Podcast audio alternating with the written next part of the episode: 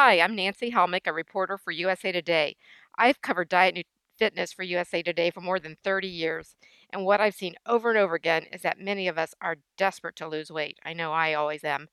A new book suggests that doing something as simple as a kitchen makeover could help you slim down. I'm here with Brian Wansink, the author of the new book, Slim by Design. I followed Brian's research for years. It's fascinating. He's director of Cornell University's Food and Brand Lab. So, Brian, tell us what your research team has found. In your book, you recommend decluttering the kitchen. What? It, why is that?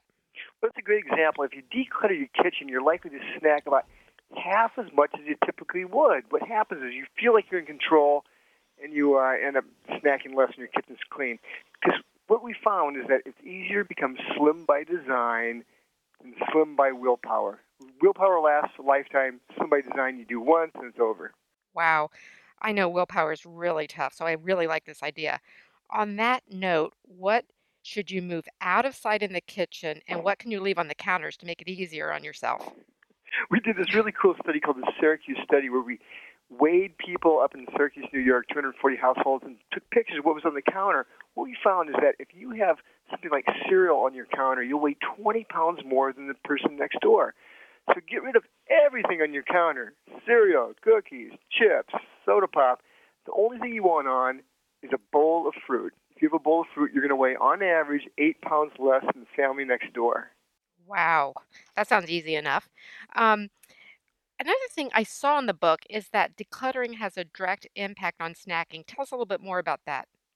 Well, what happens with cluttering is that it looks like we're out of control. It looks like our kitchen's out of control, and all of a sudden we don't sort of exert as much discipline over ourselves as we otherwise would. What we found is that people who snack in a cluttered kitchen end up eating 40% more stuff than people who snack in a less cluttered kitchen. I could declutter my kitchen pretty easily. you know, you talk a lot about portion control in the book. And so, what kind of serving bowls and spoons should people use to lose weight? Yeah, you know, uh, some people try to do portion control by measuring things out and weighing things. I mean, I mean, great. I'm, I'm glad some people have time for that, but most of us don't. What's a whole lot easier to do instead is simply to use smaller bowls and smaller plates. We, we find, on average, if you use a smaller plate, um, our research has shown you end up serving about 22% less than if you use a bigger plate. So you use a 9 to 10 inch plate, you're going to serve less, you're going to eat less, and you're not going to know it. Same thing with serving bowls. Uh, we find little kids end up serving themselves again about 45% more cereal in a bigger bowl than a smaller bowl. So get rid of those big bowls. Oh, that's Keep an the small ones. That's an easy change. I think we could all do that. I know, I like also your ideas in the book about how to serve meals. Can you tell us a little bit about that?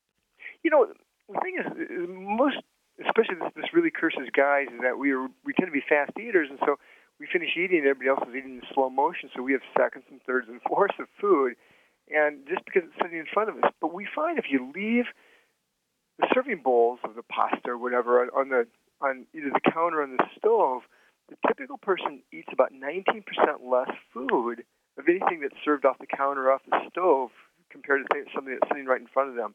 And this benefits guys a whole lot more than women also. Wow, hear that, guys? That's great advice. Any other suggestions that you would make to the listeners? You know, I I think the big first step would be to fill out simply the, the scorecard, the Slim by Design scorecard, to see whether your kitchen's making you slim or making you fat, because it's going to tell you what which way your kitchen's moving you. But it's also going to say exactly what you need to do to change, and you can find it at slimbydesign.org.